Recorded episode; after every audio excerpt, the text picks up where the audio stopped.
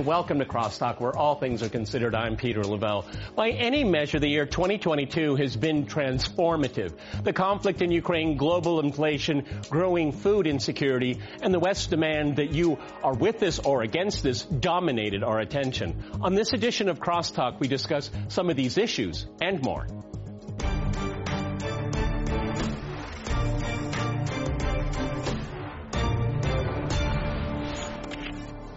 Crosstalking 2022, I'm joined by my guest here in Moscow, Xavier Moreau. He is the founder of the Center of Political Strategic Analysis, Stratpol. We also have Maxim Suchkov. He is the director of the Center for Advanced American Studies at Moscow State Institute of International Relations. And in Budapest, we cross to George Szamuely. He is a podcaster at the, at the Gaggle, which can be found on YouTube and locals. All right, gentlemen, crosstalk rules in effect. That means you can jump in anytime you want. And I always appreciate it. George, let me go to you first in Budapest. I suppose it's kind of an understatement statement on, the, on, on my part here, but what was the event, the idea, the person that transformed this year? Because I think all of us would agree, maybe not on what did it the most, but it was a transform, transformational year. Go ahead, George. Well, it was a, a, a transformational year because um, what happened uh, in February was uh, the end of the post-Cold War era, the end of the era of uh, the unipolar moment um, in which the West got to uh, demand that this is the way the world has to be ordered, and everybody had to uh, jump to it. And uh, Russia shattered that equation, and um, you, by doing that, and by withstanding um, everything that uh, the West, NATO, the United States threw at it, uh, the mother of all sanctions that they uh, boasted, the all, all, of the weapon systems that uh, they sent into Ukraine. By doing that, uh, Russia essentially shattered that uh, that moment and uh, and the rest of the world has looked on. And I think that it's going to be very very difficult for the West to uh, recover from that and to some to restore the, the hegemony that it, it, had been boasting of since 1989 and Fukuyama's famous "The End of History" essay. Well, Maxime, basically the same question here. I mean, we um, we had um, George Bush uh, Senior talk about a new world order, um, which has been widely discussed. But I think um, in this year we do have a new world order. It's maybe not very neat and clean and smooth, but something is emerging. And I agree with George. We're leaving something in the past. Maxime, your thoughts? Well, I, uh, as, as uh, the 9/11 atrocities have concluded the era of 1990s uh, and marked perhaps the start of the end uh, of the unipolar world, or the unipolar moment, uh, as they, you know, branded it back in 1990s. I think uh, this year the conflict in Ukraine has marked an ending to the era of 2000s, uh, where Russia has sought to find a common denominator in relations with the West, predominantly based on this counterterrorism agenda, which has not been embraced uh, on a number of occasions uh, by uh, Western counterparts. So we're now definitely entering a new era.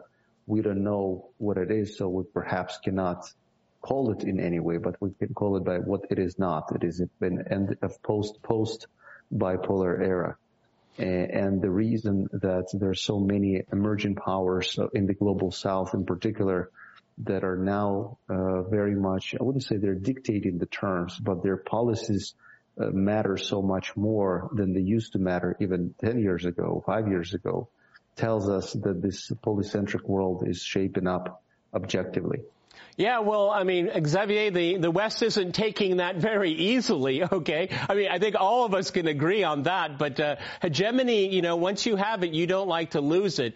Uh, Xavier, you know, for me, the, in, in this year, one event can kind of crystallized everything that we've already said here was the destruction of the Nord Stream uh, uh pipelines, okay? And it r- remains a mystery for some people here. But that, it, it's a metaphor and it's, and it's very physical. It, it's, it's material. There was a huge breach that is not going to be healed for a very long time. Xavier. Yes, of course. The 2022, uh, it's uh, the, year of the destruction of the European economy, not by Russia, but by uh, Washington. And uh, as you uh, perfectly underline, we observe that uh, London or Washington, it's not so important, can destroy um, pipelines with um, a, a, very fundamental energetical infrastructure in for the continental Europe and uh, neither uh, Berlin nor Paris dare to uh, even just saying it's not Russia.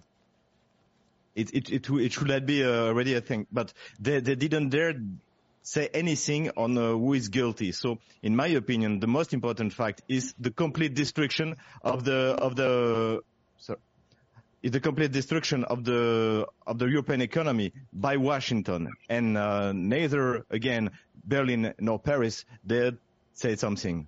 Well, it's very interesting you mentioned that, George. I mean, you know, we, I think that, you know, one thing that marks the, the year that's ending is this, this amazing propaganda progr- uh, uh, program of, of, not allowing any kind of dissent on the Ukraine narrative. It's really extraordinary. A lot of people have been denied platforms. Uh, RT that you're on right now has been attacked. Um, but it, what has really happened is that we keep hearing about unity, unity, unity. Zelensky goes to Washington, unity. But you know, Xavier is absolutely right. You know, Paris uh, and, and Berlin will never say anything now uh, against American hegemony. They'll just have to suck it up, George. Yes, uh, that's exactly right. And um, the arrogance that uh, the United States uh, displays towards its close allies is quite extraordinary. Um, Xavier mentions about the uh, the Nord Stream uh, pipelines. They they know perfectly well who did it, and we know it because of the silence. If there was any the slightest evidence that Russia was behind it, then you know we wouldn't have heard the end of it. I mean, it would be just constant barking from uh, from everyone in uh, Europe. Instead, there is silence. They know perfectly well who's behind it, and they're keeping uh, quiet about it. Then we have the uh, the, the, business of uh, the uh, European dependence on liquefied natural gas from the United States. So Macron comes along and says, uh, we are paying four times as much for uh, liquefied natural gas as the Americans. And how does the Biden administration react? And they'll say, yeah, okay, that's what you're doing. But what about your Inflation Reduction Act? You know, you're uh, uh, prioritizing American industry to European industry. And so the, the um, Americans respond. The Americans do not care. They do not care. The whole policy in Ukraine has been driven by the United States. You know, all the way back to 2008 when uh, the Bush administration insisted on uh, making that promise to Ukraine about eventual uh, NATO membership. The Europeans have had no say in this and they have had to bear the cost. And, uh, you know, as, as we head into the new year, we know that anything that the Europeans want, you know, if they want some sort of a settlement uh, in Ukraine, they don't have the means at all of uh, insisting on it, and the, the Americans will squelch any agreement that they're not happy with. It'll be decided on America's terms, or at least that's how Washington sees it. We don't care at all what Paris and Berlin has to say. You know, Maxime, this year also marks, at least in my opinion, being a historian of Russian history, is that this breach that we have within the European landmass is that Russia, after 300 years, is basically, at least for the time being, to turn its back on Europe. And that, that is world historic. Maxime.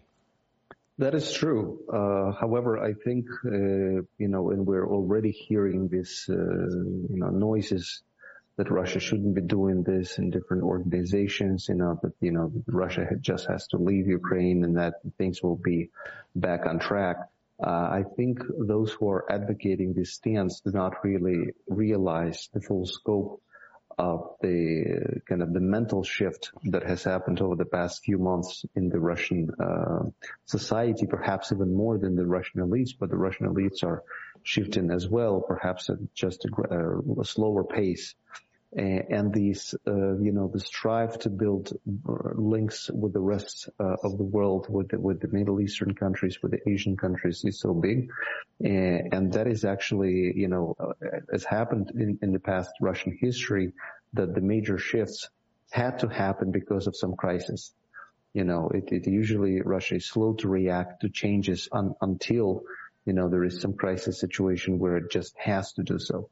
Such was the case during the World War II, where most of the industries that carried the Soviet Union success were built during the uh, during the uh, most hardest and, and toughest years of the war. Such is the case right now. And the problem is if, you know, things are settled uh, over some time, it, it, will be hard to, you know, return all the things that are being lost now. That, that is the case for the companies that prefer to leave Russia. That is the case for the industries that ha- now are undergoing severe changes and dramatic changes. Uh, and I think eventually it will be a harder loss. In one of the programs, uh, Peter, you mentioned that, you know, the calculus is right now for the Europeans to get through this winter. But the long-term challenges, you know, getting through the other three to five uh, winters, and this is the new norm. This is a new reality, and uh, everyone will have to adapt. Yeah, well, Xavier, before we go to the break here, I mean, you know, there's always been this question, you know, does Russia need Europe more than Europe needs Russia? Well, I think the question is being answered. I mean, Russia is the most sanctioned country in the world. Life is fine, okay? Everybody's getting getting through it, okay? Sure, there's some annoyances, but I can't. I don't think the Europeans can say the same thing as the average Russian. Xavier, before we go to the break, go ahead. Yes, of course, the, the Europe completely underestimate the weight of the uh, Russian economy in the European economy because they were considering that uh, okay, it's only three percent on the world uh, the world market, but it's uh, maybe it's globally three percent, but it's very important for uh, for fertilizer. It's very important for energy. It's very important for uh, nuclear energy. They uh, have uh, underestimated uh, this as well. And actually, the West globally completely underestimated the weight of the Russian economy, the power of his army, the determination not only of Vladimir Putin, but of the Russian of the Russian population.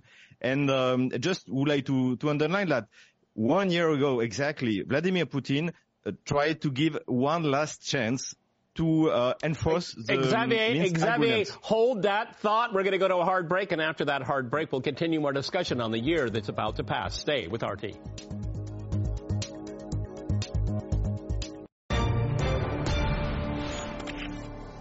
Welcome back to Crosstalk, where all things are considered. I'm Peter Lavelle. To remind you, we're discussing 2022.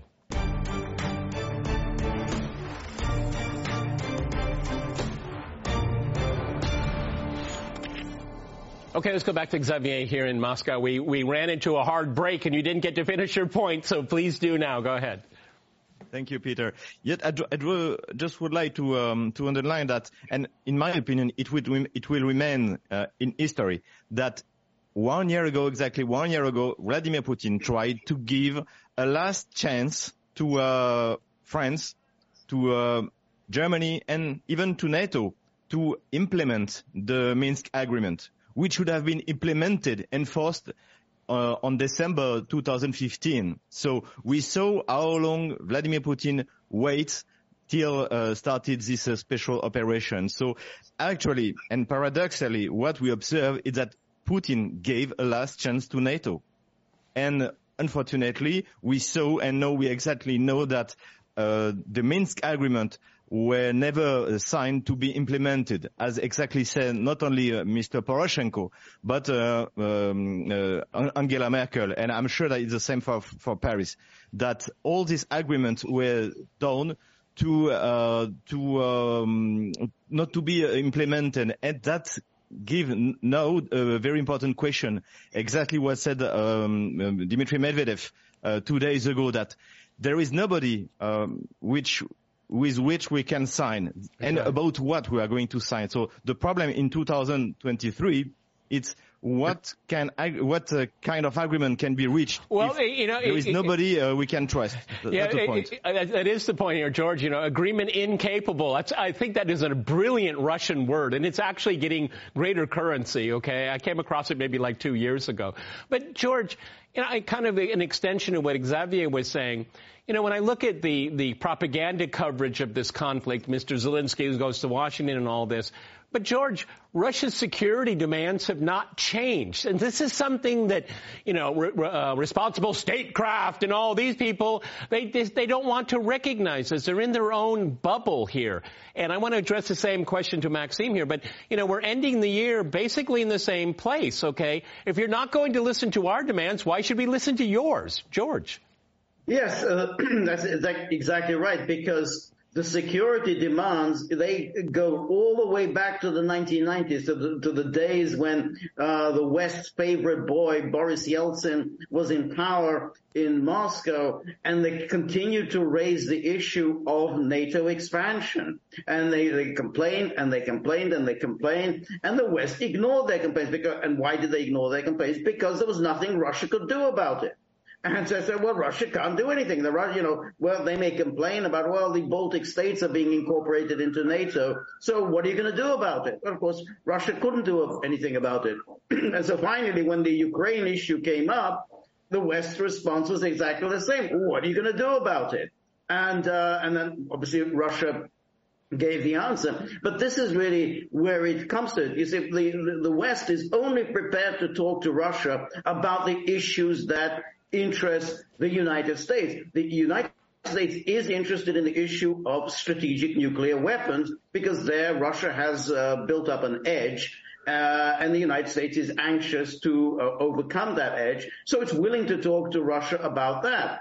Well, when it comes to uh, NATO, the expansion of NATO, and surrounding Russia by a literal of uh, NATO states, the United States isn't willing to talk about that because hey, hey, we've got the advantage here. There's nothing Russia can do about it, short of going to war. So we're not going to talk about it. Now, of course, on uh, February the 24th, Russia said, "Well, we are going to do something about it," and uh, and so then Russia changed the equation. But as uh, Xavier said, that there were plenty of opportunities. I mean, all the way through to February, to right all the way to the days up to February the 24th, when Chancellor Scholz and President Macron made their visits to Moscow.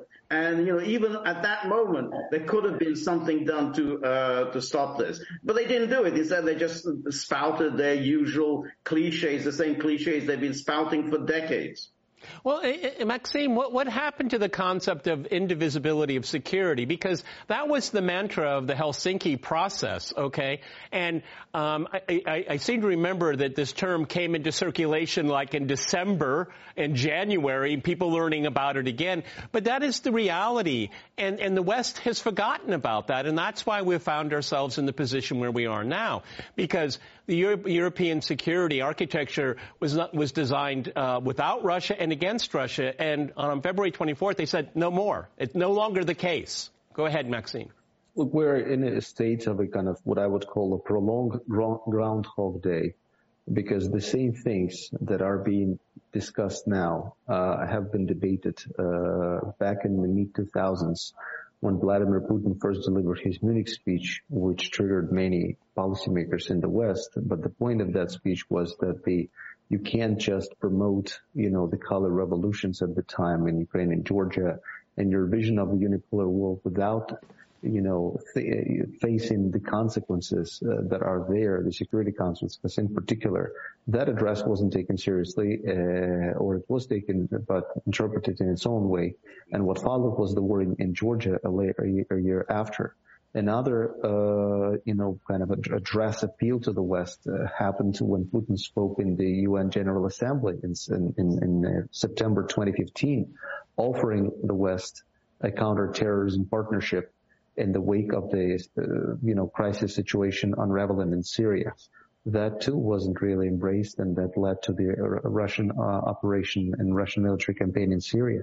Uh, and we're then in the situation of November last year, as my colleagues already discussed, where, you know, a very serious issue was raised and put on the table for the discussion and was pretty much was waved off uh, in, in, in, in, what we uh, see today is the product of, of that dipl- diplomatic negligence uh, that, that, leads that is this. such a diplomatic negligence. Perfect. Write that down on a post-it and put it in your wallet because that's exactly what we've experienced here.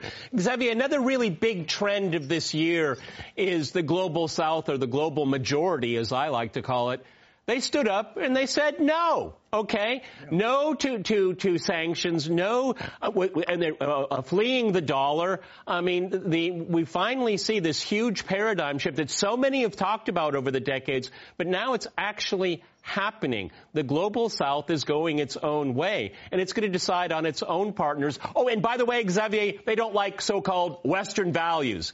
Go ahead, Xavier. Exactly. Exactly. If you observe in Africa, uh, things are, have changed because, and they look at uh, in the in the Russian direction to find an alternative because they are afraid by the this uh, LGBT values who, which are promoted by by the West. And I would like to add that actually the West is isolated because not only China, not only India decided to prioritize the uh, national interest, but such a long-term uh, um, uh, friend uh, like Saudi Arabia decided uh, to not officially to support Russia, but for instance to to take a decision about uh, decreasing the oil production with Russia, which is uh, completely uh, destroyed all the uh, anti-Russian uh, economical sanctions.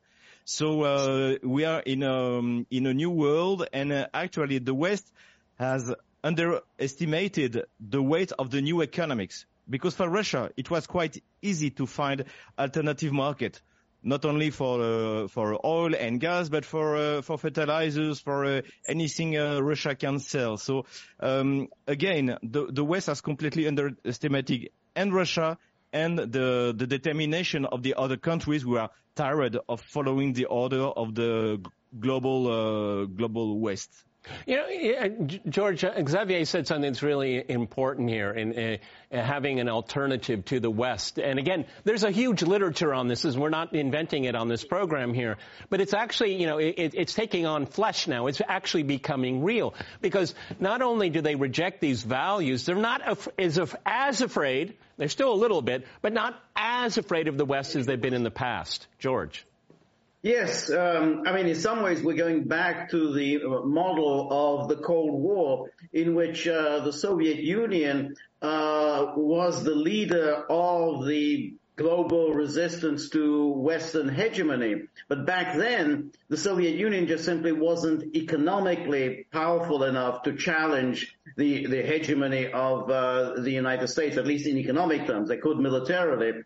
Um, but so now, you know, the the the, uh, the rest of the world, which basically during that unipolar moment just had, had, to do as they're told. Now, you know, they have a leader, a leader of the resistance, and I think that's uh, Russia's role in the world, and that's why Russia, though economically obviously it's not as strong as China, but that's why Russia is in the crosshairs as far as the West is concerned, because you know the West sees Russia as the leader of the global resistance and that just it, infuriates uh, you know the United States, the United Kingdom that you know much of the rest of the world just says, look, we don't care about you know your agenda, and uh, you know you know Russia actually speaks for us, speaks for our uh, interests, speaks for our values. And this is something that the West is determined to stop. And I think, you know, but, you know, the, the, the whole NATO encirclement of Russia is really all about that. You know, how to knock Russia out from uh, you know from its global leadership position. You know, Maxime, one of the interesting things again, the Western media, well, you know, Russia's isolated and all that. But I mean, if you go outside of the Western media bubble, the world is watching Russia take on the entirety of the West. And it's still standing, and actually is uh, has great prospects. It's really a world historic moment here. We have about 45 seconds. Go ahead, Maxime. Well, absolutely. And I think the problem with that uh, consideration is not just that the uh, self-illusion. It's uh, that the West, by thinking that this is the case, presses so hard and, you know, shrinks the space for neutrality for the rest of the world. Now that we're seeing another trend where countries are moving from non-alignment to multi-alignment, uh, for the better, for the worse. Uh, but eventually they're trying to diversify their geopolitical, economic and other stakes with different actors, Russia in particular.